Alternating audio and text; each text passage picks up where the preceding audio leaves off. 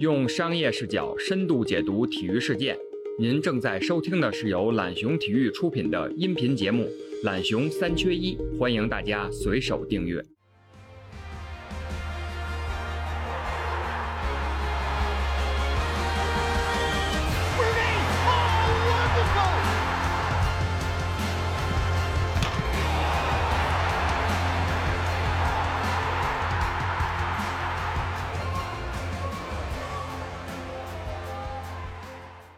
大家好，欢迎收听懒熊三缺一，我是主持人孙悦。就在距离2020至21赛季英超开赛还有八天时，英超官宣与 PP 体育解约，这让中国的英超球迷被迫接受新赛季暂时无球可看的境地，因此也导致英超在中国市场的新赛季预热宣发明显不及过往，这也是这么多年来的第一次。可能大家还在关心去哪里看，但实际上在英超和 PP 体育解约的背后，延伸出很多。更为核心的话题，例如体育版权市场的泡沫是否真的即将被戳破？顶级体育赛事在中国市场的未来何去何从？包括接下来这个赛季对中国体育内容消费带来什么样的影响？带着这些问题呢，本期节目我们就来聊一聊新赛季英超的命运走势和波及影响，以及这背后的商业逻辑。我们的今天的几位嘉宾啊，呃，懒熊体育的副哥啊。这个我们的杯子好，呃，福哥啊，还有我们的记者静林和封寸，各位听众朋友打个招呼啊啊！今天咱们聊啊，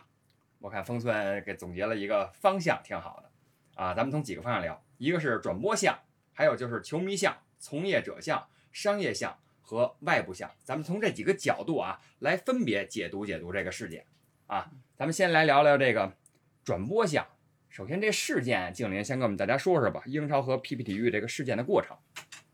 嗯，这个事情最早在上个月其实就已经有外媒先爆出来了，说 PP 体育欠了英超一点六个亿的那个分期付款。嗯，是这么个情况。当时 PP 体育和英超签的是二零一九到二零二零赛季三年的一个超过五个亿英镑的一个合合约。当时按照规定呢是。在签合同的时候就要先付三年百分之五十的款项，嗯，剩下的百分之五十要在之后的两年每年的三月份，呃，第一年先付百分之三十，第二年付百分之二十，最后付清。对，这合同很清楚写的，对，合同是很清楚的。然后呢，但是到了今年，其实是 PPT 应该付百分之三十的那那一部分，也就是一点六个亿的差不多的欠款。嗯，结果他因为疫情嘛，呃，英超三月份其实停摆的，一直到六月份才开始。对。这个过程中，其实 PP 体育一直一直没有给这个钱。然后上个月其实是《每日邮报》爆出来说，英超对 PP 体育这个不满，想要和 PP 打官司。嗯，呃，甚至当时的报道还说，其呃英超还拒绝了 PP 之后三年的再一次的续约的要求。结果到了之后，就双方就彻底解除了这个合约。大致的事情的过程是这样。那等于呃这个事件在疫情期间没付款，英超是认的。那时候付款并没有找 PP 体育的问题，那个时候可能双方一直在谈吧，一直在谈，也在谈。但是这回疫情之后，英超也复赛之后，他还没有付款，这一下英超就不干了，嗯，就惹怒了，是吧？封寸在这方面有没有什么补充？嗯，其实就是在疫情之后吧，关于转播费的问题，其实全球都存在这个现象，嗯，不光是 PP 体育，呃，无论是当地的像呃天空啊，嗯，或者 BT 啊。或者说是其他地方的都在去谈，但是和 PP 这个解约算是里面比较大的一个新闻，甚至说这里面到底疫情的占到了多少的一个部分，其实都是里面可以探讨或者说比较有有意思的一些细节。嗯嗯，那富哥，嗯，您这个在英超有这前线记者，据我知道啊。这个 您说说现在最新的情况，这个事件发展到什么地步了？我觉得这个东西对我来说特别有意思的一点呢，就是疫情确实就像分总刚才说的，它是个黑天鹅，虽然从来人没有处理过这个情况，那英超也没处理过情况，那 PP 体育也没处理过这个情况。那到这个黑天鹅出来之后，我们看到首先双方肯定是有共识的，肯定是大家都要呃要谈判。那在本土，单那跟天空体育他已经答应了要赔他一点。一点六还是一点九亿英镑吧？虽然是下个赛季才支付啊，但是至少是有妥协了。说我知道我空场比赛啊，我赛事延期啊，对转播商肯定是有很大的影响，所以这个态度肯定是有的。那无非这个矛盾的焦点呢，到底要退多少啊？那在本土退了一点九亿英镑，这个其实占比也没有到他年价的多少，其实比例还是比较小的，因为他最终不管怎么样，他在这种黑天鹅事件下，他还是保证他的比赛，至少给转播商整个场次已经完全给你了，冠军也决出来了，还是保证了一个产品的这个完整性。那当然有没有影响，肯定或多或少有，所以是一个沟通的过程。那对我来说最有意思的一个一点，嗯，从三月份到现在，它其实最终数字媒体已经是八月中旬了。那最后到解约是已经是九月份，他其实他花了半年的时间再去谈判来谈判这个事儿。那我觉得从英超的角度来讲，他自己这个决策太晚太晚了，就是那肯定有很多的差距嘛。你包括之前八月中旬爆出来说，PP 体育提出来说我要续约三年，那为什么续约三年？其实中超就有例子嘛，原来五年八十亿之后，体奥动力因为中超也自己很大的变化啊，所以采取了这样一个策略，把它的五年的合同变成了十年。那很简单一个说法，它就是把每年的成本能够摊低很多了。那对 PP 来说，这个诉求也很简单啊。你，现在我已经付了你一半的钱了，如果你要能摊平，那可能证明我接下来一一年两年可能都不用付钱给你了。我已经付了一半的费用了。那如果这个单赛季的价格下降，那对他们来说可以至少目前不要拿出这么大的现金流来说。这从中年的角度来讲，它是其实是一个。他想要得到的诉求就是要减少他自己的现金流压力。嗯，那对于英超来讲，他不接受，尤其欧美人的逻辑，他不是这样的，就是你现在这个钱你都没付给我，呢你现在就等于想一下摊平，然后不给我付钱，然后还想把我未来周期的给你，他们肯定不像中国人一样，说说啊，这就是一本合理的账，那无非就是这个价格差距不大。那有，所以我有最大的一个感受呢，我觉得就是英超留给自己的反应时间太短了。我们这算了一下，从九月三号官宣到新赛季开幕九天时间。对。那你九天时间想要找一个新的转播方来投这么大笔钱给你，这个这真的跟天方夜谭没什么关系。这个在平时可能还好点，还赶上现在整个版权泡沫破裂，大家都没钱或者都在勒紧裤腰带过日子的时候，所以我觉得这个事情上等于这个转播项的问题，英超自己给自己挖了很大一坑。我自己昨天的专栏里面也分析，他为什么会给自己挖这么一坑呢？嗯，其实也得益于，即便这份合同是海外最大的合同，五点二亿多英镑。那实际上跟他整个海外市场的占比是四十二分之五，那其实说你说有那么大吗？有百分之十多一点的这个也不是说那么大，所以这个事情他可能没引起他董事会足够的这个决策，一拖再拖，那最后留下了这么一个后果。那我觉得这个事情归根结底还是对中国市场不重视，或者也没有引起那么大的注意力，或者说就就对中国市场缺乏足够的一个了解，导致了这么一个结果嘛。那那这个亏呢自己就得吃。这个学费得交，那等于解约这一步还是英超方面提出的，对，嗯，是吧？我觉得很有可能啊，这这至少从他们先后脚的声明来看，是英超先发声明嘛，那 PP 是跟上一个应变动作嘛，这是很明显的嘛。解约谁提出来的？我觉得这不一定是英超，那有可能就威胁嘛，就是那你不同意，那我只能解约，我没钱付给你了。那最终做出先做出决策的，那肯定是英超。那现在这已经到这个结果了啊，嗯，现在等于没大家没球可看，看到这个结果了，这双方谁更不利啊？是对英超更不利，还是对这个 PP 体育这方面更不利？我觉得现在这个情况，我多说一句啊，因为无球可看这个事情，在我的判断里面，我觉得不至于无球可看。嗯，最后我在目前这种情况来看，我要是英超的管理者，我不会让中国无球可看，因为中国还有一个很重要的渠道就是央视。嗯，我们知道，因为中英关系，这个央视在最后两轮的时候出现了一些可能弱化这个英超比赛的情况，当时一度还让人外界担心是不是。英超的比赛面临停掉啊，这个停掉的这个风险，但实际上应该不会。这个我我们了解的情况，央视还是大概率会播。在这种情况下呢，那英超你更不可能说你在央视上你再不播，那这给其他人这种影响带来的这种连带的商业价值的影响会更大，所以不会完全没有比赛可看。那央视一轮播两场，对吧？对。啊，所以还是会有一些比赛可看，但是对大部分的可能更广泛的英超球迷，可能确实在新媒体端看不到。要去看电视啊，或者然后这个新媒体端没有那么多场次选择啊，可能会出现一些看球困难，这这是现实。静莲，我问你一个，英超这么多年一直是谁在这个播？是是从哪里播？怎么看的？怎么过来的？英超其实是最复杂的，应该是啊，因为我记着那时候我我小时候啊，嗯，就是上小学初中的时候，那时候看英超，央视没有，嗯，尤其央视连体育新闻的时候连。集锦都是不能播的，只是插一张图片，比如说一张鲁尼的图片，一张 C 罗图片，就在那儿一插腰，然后打一个字幕，几几几，几比几，也就是这样。然后一般都是从体地方的体育台去看，比如说北京就是 BTV BTV 六，然后上海可能呃是从体育五星体育看，是这样。为什么这样造成这种结果？当时要是最呃英超最早进中国其实是当时很有名的天盛。天盛嗯，对他们买来版权之后，但是因为那个是太早了嘛，两千年初可能是。啊，那很早。中国用户完全没有这个付费的意识，那个时候，然后他们还，而且他们的付费模式很简单，就是很粗暴的去买买场次啊什么的，啊，所以就后来大家都知道他们就倒闭了。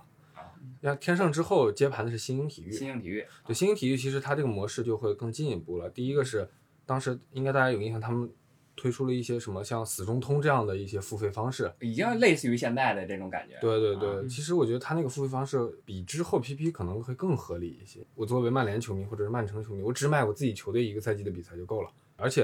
呃，你刚刚说的就是在能地方台，就是因为新英开始往地方台去分发，呃，分销分销那个自己的呃版权。除了他自己，当时他们有一个百事通，是算是一个新媒体端，啊，那个我知道。，对播英超以外，他会向各地方台去分销。那为什么央视播不了呢？当时呃，央视最开始其实零二年还是零几年之前还在播播过过播过，对对，然后但后来停了。是因为合同问题，就后面和英超就谈崩了，所以央视就没有播。但其实直到二零一五年，应该是十二年后，嗯，央视又从新英拿到了那个分销，又重新开始播。从那个之后，就是一直是新英，直到一九年 PP 体育的介入。我记得中间好像是不是我我记忆的模糊啊？是不是乐视好像介入过一段时一段时间？呃，买过，乐视应该是从新英买的，呃那个乐视新浪、腾讯好几家那非独家啊售卖的。啊，对我记得乐视他们都是从新英分销的。嗯对，新英除了分销地方电视台，还有当时其实新浪和腾讯都播过一一个赛季的，嗯，包括乐视。这这其实挺有意思的一个话题，嗯我我其实跟来多说几句，嗯就是对英超啊、NBA 这种商业机构来说，其实对央视这种平台的那种特殊属性，它的认知度还是有差异的。其实 NBA 其实一直很清楚，它你你包括 N 央视每次去谈世界杯啊、奥运会这种大版权，它代表一个国家谈的话，它拿到的这个版权成本是相对比较低廉一点的啊因为它国家不允许你其他机构去跟它竞争。明白。有这种保护措施。那对英超啊、NBA 这种机构来说呢，如果你对它认知不强，你就把它当做普通的这种转播平台，你就跟他谈价钱是不可能谈成的。因为是它是不可能付出那么高的那种市场价值，甚至溢价出来购买你的版权的，它肯定是算清楚账了。嗯，这里面我们可能还涉及到国有资产啊这些对对这些问题的。那所以在这种情况下，这就有 NBA 有跟英超就有差异了。NBA 一直知道。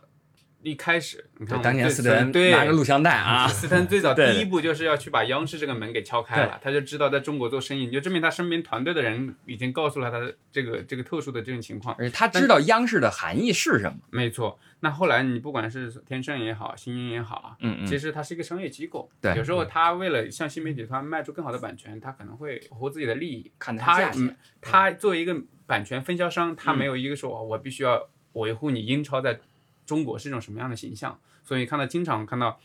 这个央视播不了英超的比赛。那刚才为什么能放图片呢？那图片版权不是跟英超买的，那图片社你买了图片，你我媒体我们也买图片，你买了你就解决了，你就放就正常了。但你一旦涉及到比赛视频，那你必须要去找英超。对，所以就就存在这样的一个情况。NBA 从来你看不管怎么样，NBA 都是求着央视你必须要播的。嗯。那现在我估计现在英超的处境也是这样的，他得去求着央视播。去上个赛季就是刚结束的这个赛季，央视从 PP 分销到的这个版权，因为嗯 PP 当时是三年独家的这个版权，他拿了之后，我估计收益也不会太大。那这一次英超就不要想从这里面从央视还拿很多钱啊，嗯，得到回报了。其实更多的是一种象征意义，说要保护这个市场。那后面还还有许多很多跟球队方面的这个赞助利益啊相关，我们可以详细再分析啊。嗯，就是刚才您说的，不会无球可看的。哎，不会，您的观点是还是能看是吧？嗯那这个事儿，您这儿最后英超会做出什么妥协吗？那必须要妥协啊。降价，就现在这降价个核心就是降价格呀，就是价格是吧？嗯，那新赛季的这个英超宣发方面怎么发展？这怎么做啊？现在就是因为你说白了，你现在没有一家国内的平台的合作伙伴，啊，那很多平台也没有义务去给你去去折腾，或者说去给你张罗这件事儿。啊所以我今年特别大的感受就是，英超开始前这段时间，你在社媒上面，在网络上面，其实跟英超相关的一些的活动啊，或者说一些线上的策划都很少。很少是吧？对，就是英超这么多年在国内，他去找合作伙伴的时候，可能真的像富哥说的，在考虑钱的问题上啊，他就对于这个国情啊，或者说对于其他的考量，确实是欠妥的。就是刚刚富哥说的，突然想到，NBA 在二零一五年选择乐视和腾讯，我记得是纠结了很久。哎，这个其实就是很有意思的事儿，因为如果这件事儿放在英超身上，他很有可能就会选乐视。嗯，因为当时乐视，我记得我们当时也写过报道，乐视其实已经很接近和 NBA 谈谈妥了，但最后 NBA 还是选择了腾讯。然后你从后期来看的话，就这判断是很正确的，判断是正确的。但对于英超来说，他之前选的好多的合作伙伴，其实后面都有点后劲不足啊，或者说没有很好的规划，你就能看出两家机构在很多细节上面的，呃。差距或者说他们的考虑啊，真的还差挺多的。对，提的特别好，就是乐视当年要去跟腾讯啊、新浪抢这个 NBA 版权的时候，其实出出价比腾讯的这个五年五亿美元还高。嗯嗯，但是最后 NBA 几番衡量之后，他选了这个腾讯，选了一个老的。就这里要说的一点，那接着说完啊，像这个英超，当时在这个一六年底竞标的时候，它其实有很多选择。那苏宁肯定是价格最高的，因为当时苏宁要全力做体育集团啊，他肯定有自己的资本故事要讲，那肯定要出价。那当时在这个时候，英超肯定也做了这种衡量啊，那我到底是拿最高价还是拿少一点的价钱，可能更长远的考考虑。那现在我能告诉你的是，英超肯定是内部考虑清楚了。你包括这次跟苏宁解约之后，他肯定是要考虑像腾讯啊、像阿里这样的大的盘子，这个有更好的经济实力啊、更能运营能力的一样。这就是我刚才是要说的一个话题。所谓的转播商啊，实际上好像赶的就是一个买你版权的。那实际上，在美国人的定义里面，他们一般把这种叫做合作伙伴。嗯，所谓的合作伙伴，我们现在大家都说啊，有很多虚头的战略合作伙伴啊什么的。但真正的合作伙伴是你长期跟你绑定在一起，跟你一起把这个比赛可能推到更深的层次，这样你转不上你也能受益。对运动这项运动这个联盟来说，它也能受益。所以你看这个过程中。你去看 NBA 这个赛季，他经历复赛也经历很长的周期，嗯，但你从来没有看到说像他的转播商 ESPN 啊、TNT 啊说啊你要给我赔多少钱，最后也没谈钱，因为他们就是长期一直在合作的，有很充分的信任跟沟通在。其实是包括腾讯也没有传出来说，哎呀，腾讯说不给钱啊，是要威胁怎么怎么样，因为这种沟通啊，这种信任是一直在的，即便有一些矛盾利益啊，他肯定在门后给他解决了，因为他维护的可能这项是这项运动。所以在这点上，我觉得也是呼应上一趴说的一个观点，就是英超啊，对中国市场的这种认知度、这投入度以及了解度，其实还是比较欠缺很多。明白，就是富哥的意思，就是那些合作伙伴不单单是纯看金钱利益，嗯，是吧？他还有看一些公司长远的规划、长远的发展以及我们的稳定度，嗯啊，从这方面看啊，这是转播项。咱们说下一个球迷项啊，去哪儿看啊？这个咱们看看这个球迷怎么看？哎，峰子，我先问问你，这个你怎么看？你怎么看？我我应该先会找一些外部的一些网站，我一些可能一些导播的网站。导播，啊？没有是这样的，我讲个英超球迷的心路历程。我看英超也有个就是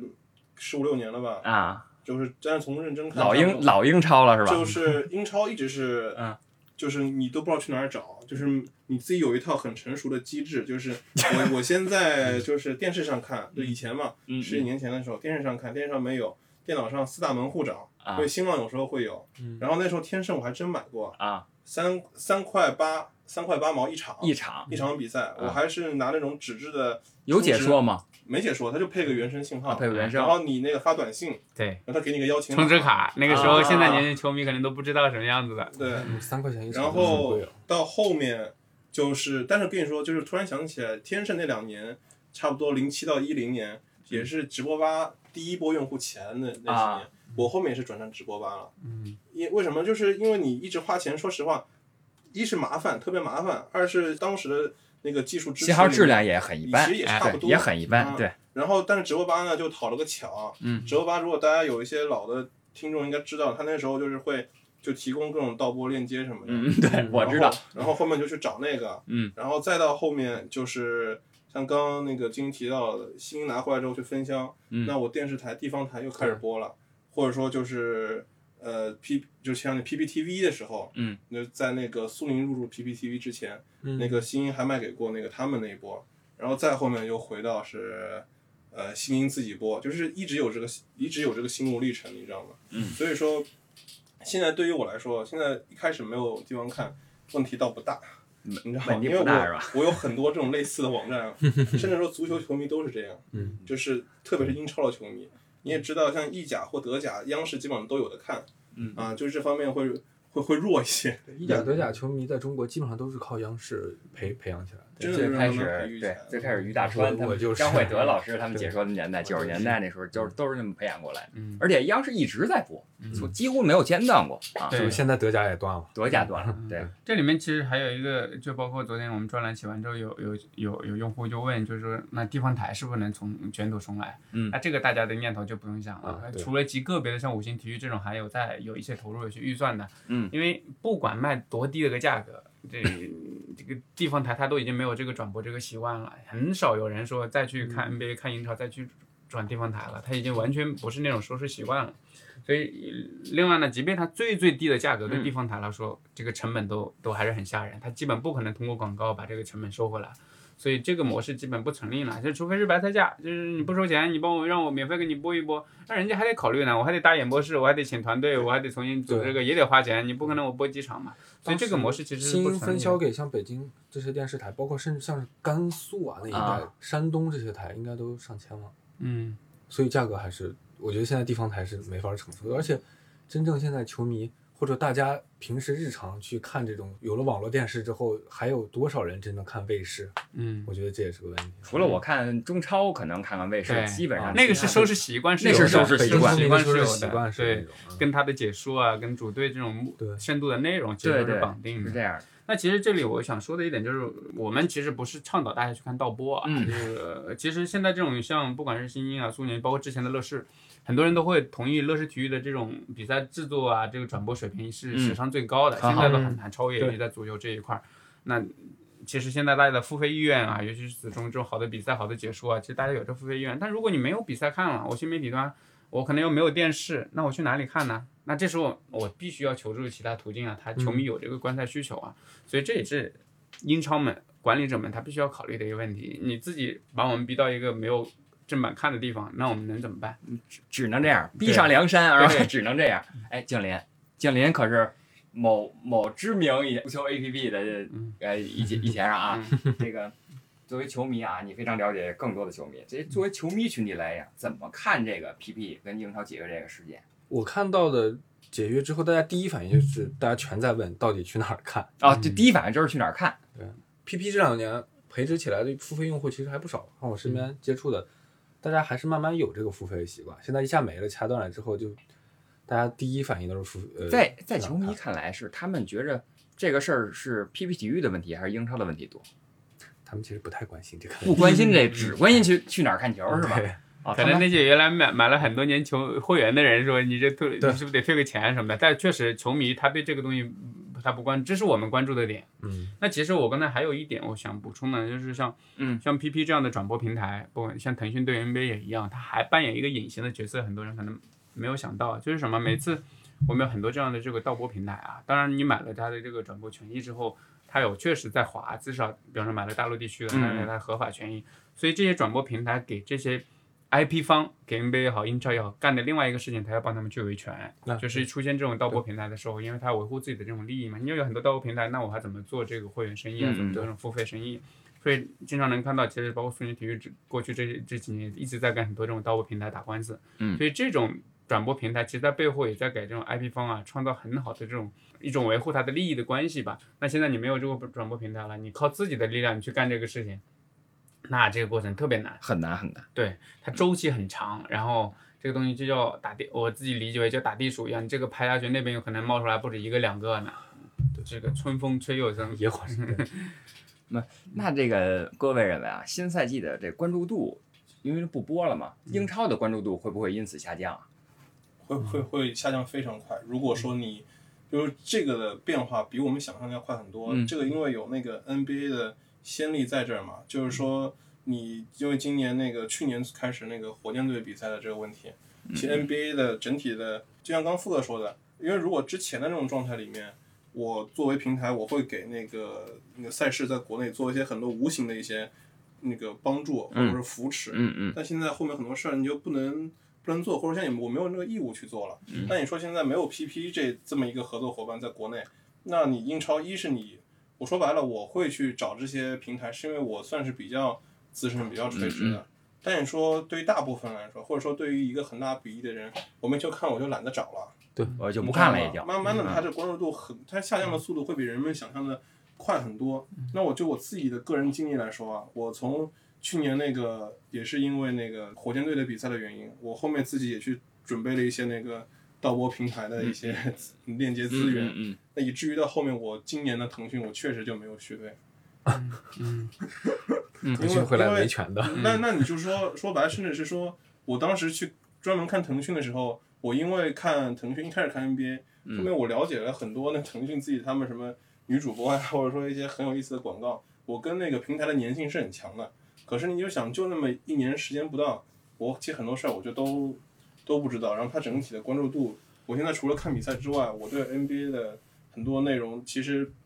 除非有时候我我要自己有意愿，我自己去外网看一下，或我只关注自己主队。但整体来说，影响是会很大，而且会很快就会有体现出来的。就是观赛的成本，不管是付出的时间成本还是金钱成本，甚至是费力的这个程度和这个关注度一定是下降。真正会维持特别强度、高强度的看球习惯的球迷，我觉得其实并不多。哪怕是很死忠的球迷，之前中国球迷有一个特别好玩的段子，就是有些球迷是比赛看比赛的球迷，嗯，有些球迷他只是看 GIF 的 GIF 啊啊。GIF 图的球迷，真正能愿意去花费精力去再找直播员的球迷其实并不多。我觉得，其实我觉得还有还有嗯跳出本身球迷啊，以及这个变化，其实大环境对这个英超的这个考验也特别大。在哪呢？就是现在年轻人最不差的就是这个娱乐方式娱乐方式。你你这个疫情对给对给体育最大的冲击就是这样的。当所有的年轻人发现没有体育，其实我还有更多，我也可以看电竞，我可以看综艺选秀，各种形式。体育对我来说好像没那么重要，尤其铁杆那一波外的那种嗯体育泛体育粉丝。所以这是现在整个全球体育产业面临很严重的一个情况，就疫情逐渐复苏，就是恢复正常之后啊，疫情之后怎么把这些原来的泛体育迷给它重新聚拢回来，嗯这是一个很重要的一个这个考验吧。然后第二点呢，其实你在美国特别明显，嗯就是因为复苏之后，所有联赛拥挤在一堆。今天啊，今天是 NFL 开战的日子，六大联盟。除了原来的常规的四大，再加上 WNBA 跟 MLS 同时这个呃，哦，我还看历史上第一次，对有比有有同时有比赛，那这时候你必然一个直观的项目就是美网啊，不是 MLS 是美网，这个美网这个收视率暴跌百分之四十六，哇，这个是非常恐怖的数据，等于一半你原来的收视人数你没有了呀，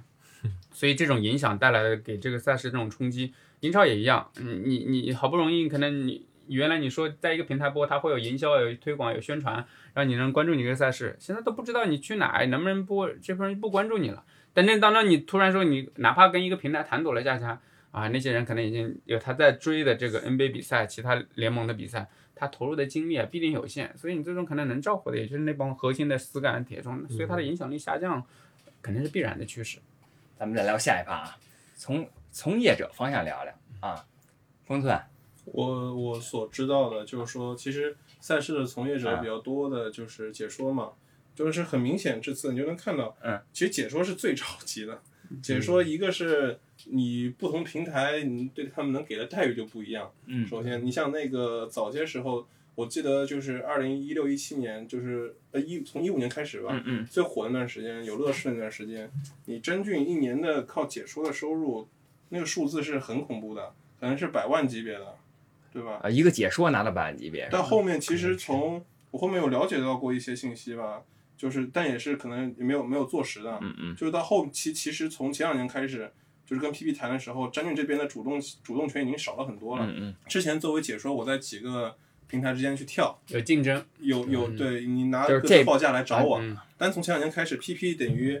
就已经是一家独大，你想说英超只能来我这儿了，嗯就更少了。结果今年的时候，你你都没有解说了，或者说你现在没有比赛，你肯定就没有解说需求了嘛。嗯所以你就能看到很明显的就是解说其实是很着急的，也是最明显的。供需关系发生了很大的一个变化。对其实特别有意思。这这是这是供需，然后第二点呢，就是这种新解说开始嗯冒出来很多，像这种新平台这种出现啊，嗯他们自己也办解说大赛啊，对，竞争也会大了。嗯。对，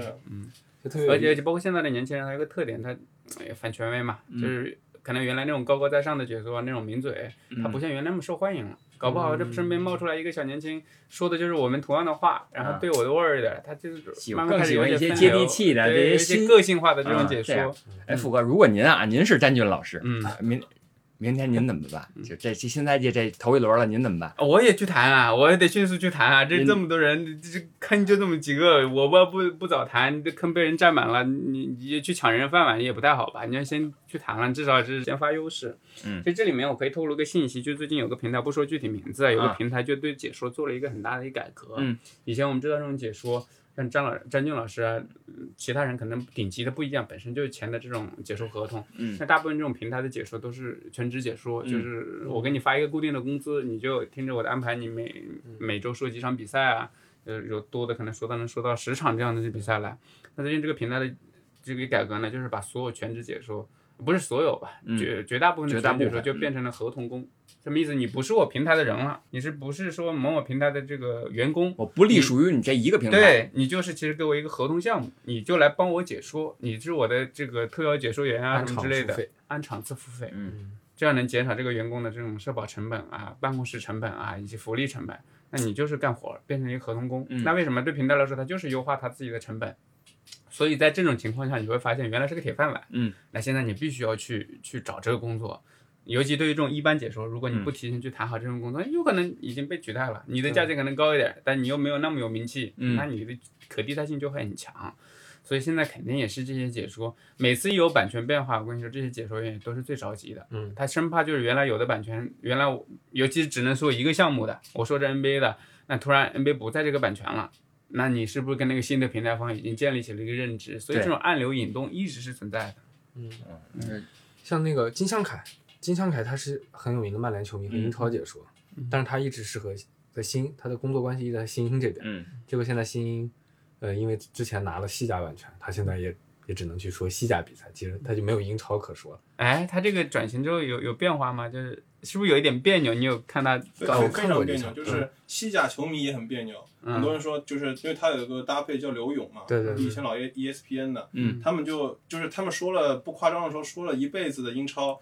去年开始突然就是因为关系隶属在单位里嘛，对，然后他就必须得去说啊吴磊牛逼或者梅西什么，但他们其实之前说梅西的比赛可能只是在欧冠里说，对对对哎，我这种感觉特别感同身受。我以前写 NBA 专栏，一个小时怎么也得把专栏写完了。嗯昨天这篇一一张张来写三个小时、四个小时，我还觉得很别扭。就是就是这个就是一个大家的不兼容，所以说刚刚福哥说的那些平台这些做法，其实从逻辑上来讲是应该是怎么做，因为解说应该是自由的，跟着赛事跑的，因为赛事平台是不会变的嘛。但是确实在那个情况之下，它其实是那平台想想减重嘛。所以这个事儿就不太好说。从从业者来说，我就认识一个解说的朋友，他前两年行情好的时候，他的工作单位是隶属在一家就专门给解说做经纪公司的，嗯就是找找比赛找活干。嗯后面从去年开始，他跳出来了，因为他的活越来越少了嘛。他说自己现在有一个正经工作，然后解说等于是一个兼职，啊，就这种副业。这种这种生存模式，嗯，就也能看出来吧，就是市场在在变化。这里面其实还涉及到一个管理问题啊，就是如果是解说大部分是兼职的话，它有一定的风险。你能看像这种成熟的欧美市场，它也很少用兼职的，除了那种个别顶级的，你跟他本来就是合同制。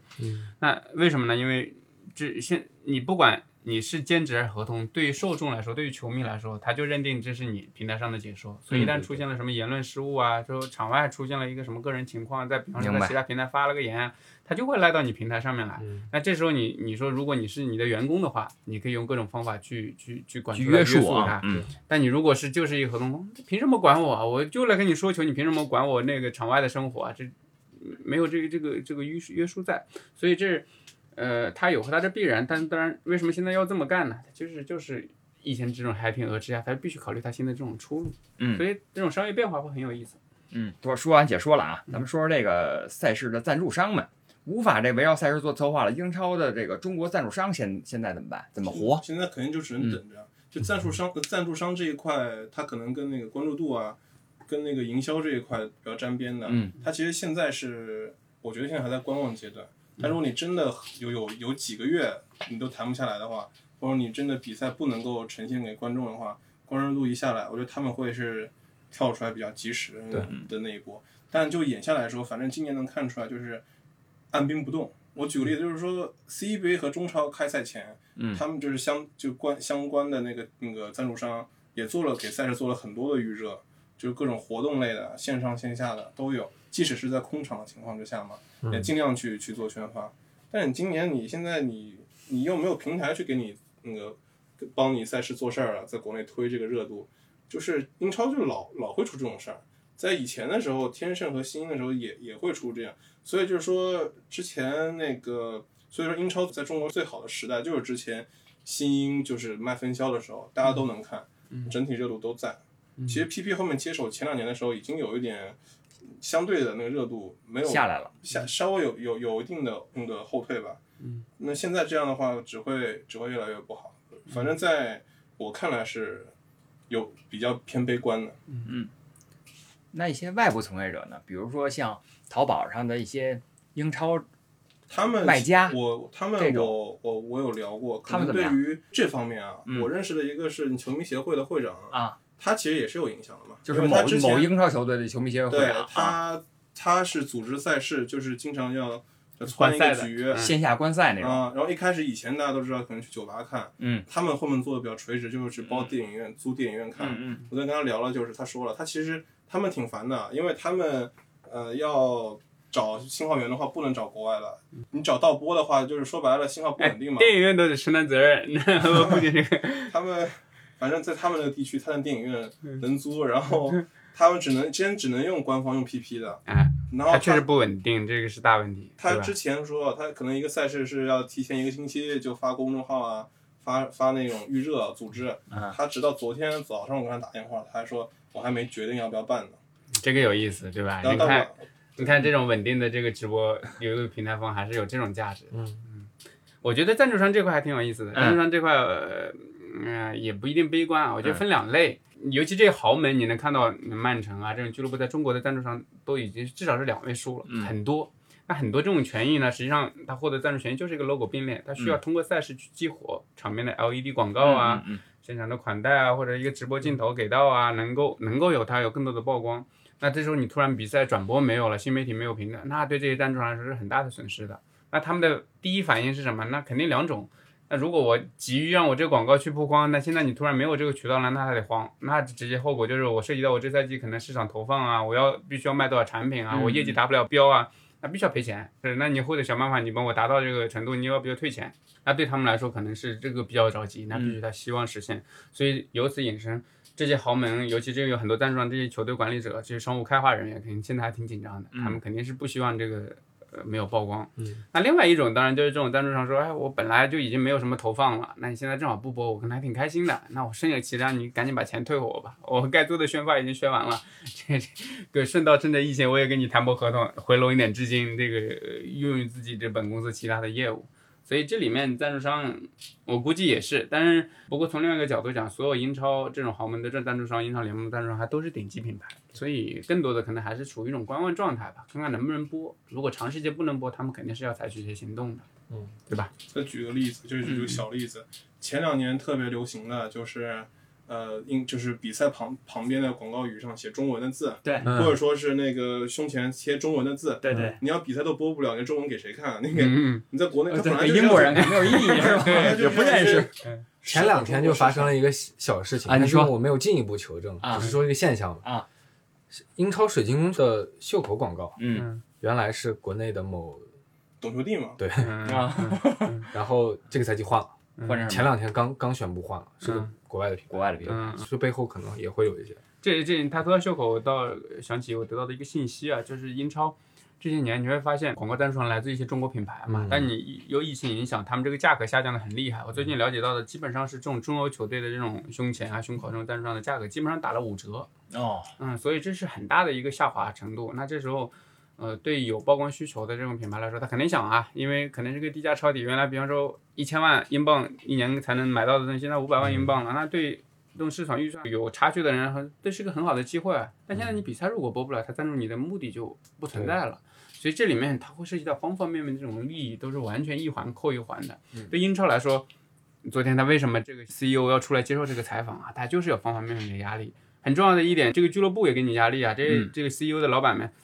你如果赶紧不给他解决了，这俱乐部都得来找他，这些赞助商都得找他来退钱，那这个利益谁来损失啊？对，那版权方这个钱，如果你没谈来，这个分成也有影响，这个利益谁来弥补啊？都会涉及到球队后续引援，他都是一环扣一环的。这个老大才会出来借助 BBC 说，来安抚一下大家，别急啊，我们再谈，很快可能有个结果。但真那么容易谈吗？肯定没有那么容易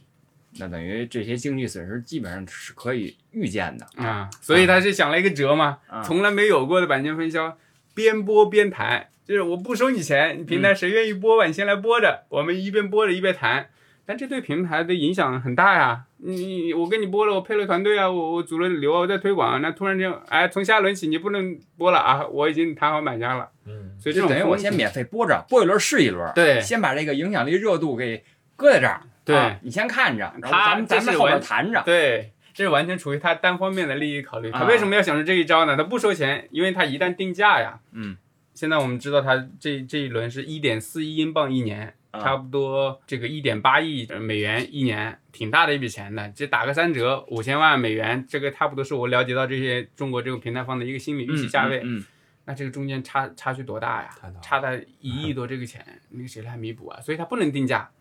那你一定价就证明你一下从一个很高的位拉到一个很低的位了，那还得要多少年才能给它提上去啊？嗯，所以他一定是想要争取一个很高的一个价格，他短期内呢不可能给他这么高的价格，所以他才想出来，那你先播着，我不定价，至少证明就没有这个损失没没没没有到明面上面，然后给了自己营造一个空间。但这个我觉得也是单方面的，一般平台我觉得不至于说接受这个方案，风险还挺高的。有一种平台可以，短视频平台，反正大家都想做尝试，那我先拉波新好了。它不像这像腾讯体育啊、PP 体育这种平台说，呃，会对球迷有一个口碑产生，这个完全就是打热闹不至于。但是短视频平台相对来说，这种我觉得是不是它这种风险管控相对会弱一些？嗯，那您的意思就是英超还是非常看重中国市场这块蛋糕的？嗯，它是必须要看重，因为各方利益在在夹杂它，这逼迫它把这个事情落地了。嗯嗯，风顺有没有什么想想想补充的？我觉得就是真的能看出来，如果英超嗯和 PP 解约之后，他很快就下一步动作，嗯，那我们觉得，我会觉得，那他确实一是厉害，二是他都是固，就是说有工作做到位。了嗯，但是现在我们了解到的信息，包括富哥说的，嗯，那明显是在于他是先做了一，再去做二，就是说他把自己处在了一个很，就是一个一是尴尬吧，二是相对偏被动的一个境地嘛，对吧？就是我觉得整件事情中让我感受到的就是英超肯定重视中国市场，但是同时呢，他到底有没有花时间像像 NBA 那样沉下心来去了解？我觉得真的，你说他播是播了二十多年了，嗯但你到现在这件事发生在二零二零年，我就觉得很很奇怪，就是就你觉得应该发生在十五年前、二十年前那种？前也就算了，嗯但是现在这种市场之下，他这时候能做这件事儿，我不知道他他到底想要什么。就是我我到目前为止是是是觉得就嗯不太好，或者说嗯比较比较迷吧，算是。那这个会不会是变成呃版权价格在中国市场暴跌的一个信号？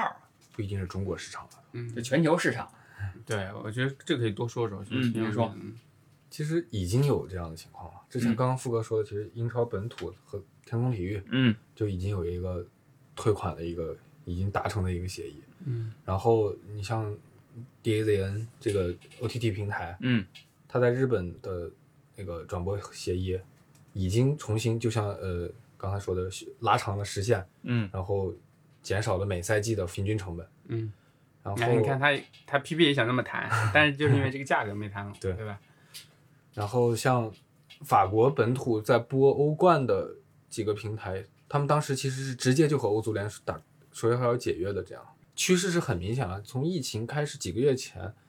当时大家就其实能预判到这样的一个问题，嗯，就是版权价格可能会往下走。德甲已经续约了，已经续约其实是减少，德甲的我觉得损失不算大了，嗯它只减少了两个亿左右，嗯比比前一份合同。嗯，意甲好像也是降了两三亿这个样子，对吧？所以，所以我觉得在全球呢，它是一个稳定的市场，大家沟通啊时候嗯能感觉到版权整个处于一个下行，这是大家已经能看到的。一嗯这个是受疫情影响最直观的。嗯但在中国这个教训来的深刻一点呢，在哪呢？就是英超它这个太垂直了，等于做了个电梯一样，以前都是百分之十、百分之二十，这个打个三折，你就是下降了百分之七十，哎，对。那如果更低的话，可能百分之八十、九十，那这个东西确实要让这些老板们，要让这些英国人明白这个道理，太难了太难了，太难了嗯，而且甚至英国人还想着是因为国内版权降价，还指望着在海外 涨一涨，海外找补回来一些。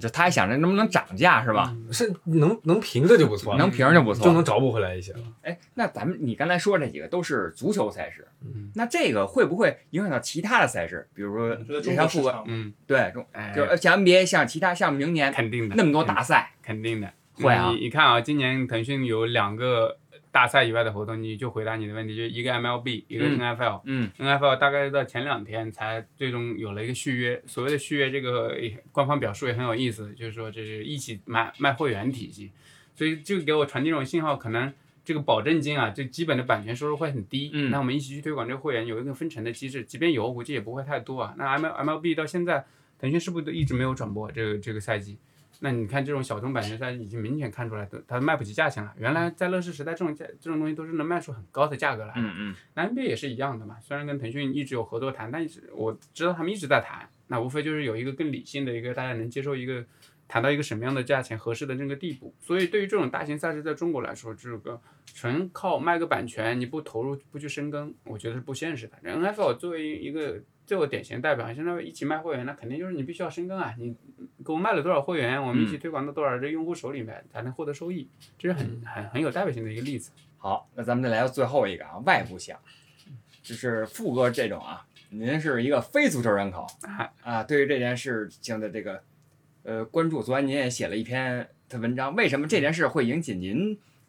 非组织人口的关注？嗯，我我觉得这个当时、呃、一个是两个事情触动点让我写这份稿，一个是他这种边播边谈的这种模式，我确实没见过，就觉得很新颖。另外一个，我觉得拿英超跟 NBA 来对比，因为都是世界上最商业化、最商业化运作最成功的两大联赛，嗯，你会发现在决策机制上还会有一些差距。那这时候必须要提到这个。呃，两边的最后决策机构都是由老板组成的，NBA 那边叫董事会，嗯那英超这边叫股东大会。呃，英超那边的这个老大就是代表这个老板们在前台的叫 CEO，嗯然后 NBA 这边的叫总裁。哎，这个你对比这两个人，你会发现有个很大的一个差别，就是英超的 CEO 他的权责啊，所是获得这种授权啊特别有限，嗯他很多事情他不能。所以你看整个这个谈判的过程中，以及英超复赛这期间，他出来这种表态啊、沟通的次数其实就就很少，嗯，就这种这种重大决策。但几乎上你看到 NBA 所有的大的变化的赛制调整啊、谈判啊，几乎都是肖华，很多时候都是他在决策。你包括今天都有一个消息，嗯就肖华他身边的团队研究分析说，他告诉这个董事会的老板们，今年这个赛季可能不会在圣诞节之前开开赛了，啊那最晚有可能推到明年三月份。这是他的团队获得了这个授权跟信任之后，他做出来这种分析，以及包括去跟球员工工会的这种沟通，在重大决策上他有发声的机制。那英超这边这个 CEO，据我的了解，一个本身他本来在英超已经工作很多年了，但他这种威望啊，以及这种老板这种信任啊，他所获得授权肯定是不够大的。嗯，所以在有些问题上，他可能发现了一些问题，他也不能立马说拍板怎么怎么弄。嗯，都得最后最后苏宁这个事儿也是要到赛季结束之后，在这个例行的股东大会上才来拿来讨论。那如果说你真是一个好的这个管理者，在发现这种问题的时候，肯定是早解决，尤其是。那你对中国市场的这种认知投入肯定也不够嘛，那也是作为这种，那我们知道像肖华这样身边有很多了解中国的人，包括他新聘请的这个 NBA 中国的这 CEO 马小飞，原来就是他的助理，就是对中国市场他肯定有方方面面的能够及时给他一些建议啊什么的，所以这个这两个大的机构里面所表现出来这种态度，以及由此过去二三十年来 NBA 跟英超在中国这种投入度这种对比差异，你会发现出现这种问题可能也是必然的，哎。就这个，我觉得这可能是和欧洲或者欧洲和美国或者是足球、篮球的组织方式不一样。其实很有意思，就是，呃，欧洲尤其是几大联赛，他们的所谓的这种职业联盟，他们从来都不是一个很强力的管理方。嗯，英超就很很有意思。英超为什么当能能在九二年成立英超？就原来是英英甲，嗯，英甲，就是因为有几个豪门，他们和转播方谈，就是他们觉得我们自己再单拎出来，然后我们自己再组成一个新的联盟，去和转播方谈，我们能获取更大的利益。嗯，所以他们才从英足总还有原来的英甲中脱离出来，自己是几大豪门的老板，当时应该有曼联什么的，出来成立了新的英超。所以说，就是整个欧洲足球的这种管理方式，他们的怎么说？它不是以一个整体的形式去，呃，跟外界去接触。他说的这点我也有感受，我觉得呃，欧洲的足球从来不会劫富济贫，对。但是 NBA 整个这个机制，出工资帽啊、奢侈税啊，所有这些事情都都是为了让那种小地方的球队啊，它能有一个相对公平一点的这个发展路径。嗯它是打压豪门的，某种程度上，虽然豪门一直层出不穷啊，但是机制上是这样的。因为篮球 NBA 它是没有降级机制的，嗯足球是有降级，而且足球其实是一个是一个流动系统，整个欧洲足球都是一个流动系统。嗯，这个怎么讲？它不管是横向的还是纵向的，它的流动性和开放程度其实是更高的。嗯纵向上各国每个级别的联赛是有一个上下流动的，嗯升级升降级。升升降级制度，嗯然后转会的话，你看 NBA 其实很有意思，它它的转会更多是以球员交换的形式。对，因为他们是在一个封闭市场，他们就这么他们的三十个队，他们的衡量方式，他们的衡量方式是比较统一的，嗯，价价就是价值取向是比较统一的。但是你你欧洲那么多联赛，甚至那么多国家，甚至还分出有欧盟和像英国这样比较独立的，非欧盟的，对他们只能以钱的方式来进行结算，来来进行这个呃交易。而且其实足球联赛之间，甚至你像中超这些年能能买就那么多球员，整个的国际足球市场是一个更交流程度更高、开放程度更更大的一个市场，所以这这也是一个不同吧。呃，比如在中国，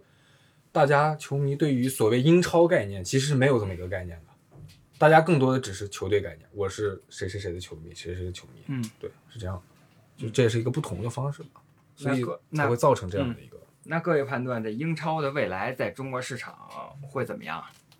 命运会怎么样？妥协，妥协，妥协。就是一定会播的，他不会放弃。他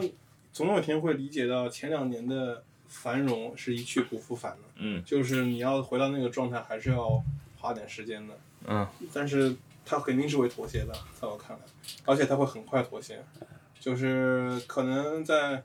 就是富哥说的播一场那个，五五轮之内，啊啊五轮之内，我觉得可能就会那个有平台去，他就会找平台去合作了，无论以哪种方式，这个时间不会很长，是吧我觉？得不会很长。因为它放着就是白放着呀，这个都是纯利润的钱啊，你能卖多少算多少，这个市场说话了呀。你已经一圈都聊完了之后，这个市场给你的真实价格就是你目前它它真正的价值所在啊。嗯我觉得对英超来说倒不是坏事。最后要说一点，就是因为英超就是之前吃到的教训都太小了，所以每次可能我们都知道他有各种事，刚才分寸也说他各种事，他不明白中国市场。那这次我就让你彻彻底底一巴掌拍过去，让你明白中国市场到底是个什么市场，你该怎么去对它做一个全盘的这种规划。也让他知道，光来赚快钱，把这个把钱圈走了，其他事情不干也也不行的。所以所以我觉得对他来说也不是坏事。那你你如果要中中国市场，那你就好好认识这个市场，了解这个市场，然后跟他一起去培育，有一个稳步的按照商业逻辑的正常进展的一个过程吧。所以也不是坏事，就看他们能不能明白这个事儿。对，估计可能小是是这个轮次不好说啊，但是整个这个事情消化起来，可能得需要一两年的时间。就您认为呢？其实我是想的另一个层面，嗯，你说，就是不是说英超在中国的影响力怎么样啊，嗯就是尤其在中国这样的环境下，嗯嗯我觉得对于像足球这样的传统项目，嗯在未来几年，如果真的想，不管是发展破圈的球迷，还是发展所谓的泛足球迷，嗯，我觉得都比较难。一是因为怎么几种情况，一是就刚刚你指的是整个足球，对足球行业是吧？并不是是英超这一个联赛。就像刚刚，因为我自己观察，觉得嗯其实中国球迷的这个年龄是在越来越往上走的，就是新球迷进来的会越来越少，越来越少，都是老球迷，三四十岁那种。就是大家保持这这样的习惯了。一一是像刚刚富哥说的，其实大家现在选择娱乐方式太多了，太多足球真的不是能最吸引人的一个东西。第二个就是很现实的问题，梅西、C 罗年龄都大了，他们离退役不远了，偶像也没有了。对，没有偶像了。就是足球，我觉得很快要进入一个没有英雄的一个时代。嗯，这个对对于想吸引年轻人，其实是很致命的，尤其是呃泛泛足球迷是很致命的一个东西。嗯，其实整个是这是整个职业体育面临的问题、对，。就是传统项目。但是对英超来说，可能这个东西我可能没那么悲观啊，这是因为这个、这个挑战，他今年说这个挑战整个职业体育都会面临的问题，所以这职业体育的高管们在我跟我的交流中，也大部分尝到这一点。我们其实竞争的不是各家，我不是要跟篮球啊、跟足球啊，我就跟电竞啊、跟娱乐这些项目去竞争，这是他们考验的。那回到英超，在整个职业体育这个行业里面，我觉得英超来说也没那么悲观，可能你。毕竟是商业化成功最高的嘛。比方说，我假设举个例啊，梅西在明年合同到期之后真来了英超，那对他的关注度的提升啊，肯定是有很大的这种帮助的。嗯，这种造星啊，这种新的这种球星出现之后，他依然能够拉动他，所以只要把自己商业运作好，它都有它正常的规律。至于大势，这个整个这种形势，对对对那你改变不了，你改变不了。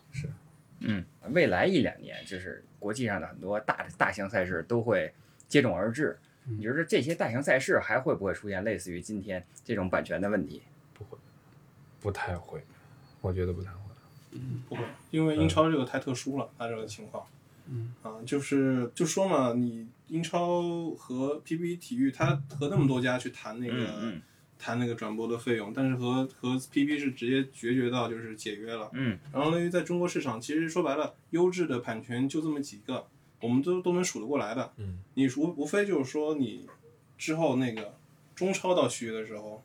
会会是什么样的情况？这个可能是下一个就咱们中国市场会比较关注的点。嗯，我觉得还是可能会存在的，我没有说完全不会，因为商业它其实嗯这种新的模式它一直在蜕变，它新的问题会出现，新的合同会出现。那英超它在这个事情上吃到了教训，那很简单嘛，像 NBA 在中国过去几十年一直从跟双陆将在其实发展很迅速，嗯，但是说呃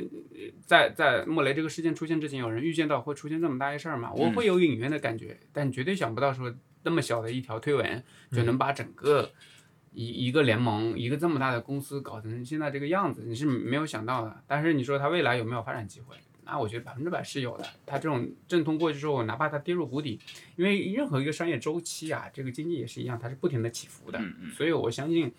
新的版权泡沫一下，它又会建立。在这个破了之后，它因为没有泡沫，它没有虚的东西，它就不存在这个商业机会存在。所以这个未来肯定还是会有类似的情况发现。那这也是我们作为一个商业媒体，作为记者可能幸运的一点，你就见证这种起起起伏伏。嗯嗯跟体育版权江湖新一轮的洗牌或者这个新的帷幕即将拉开啊！哎，我们懒熊体育还将持续关注啊！今天那我们就聊到这儿吧，跟大家拜拜。好，下次再见，拜拜。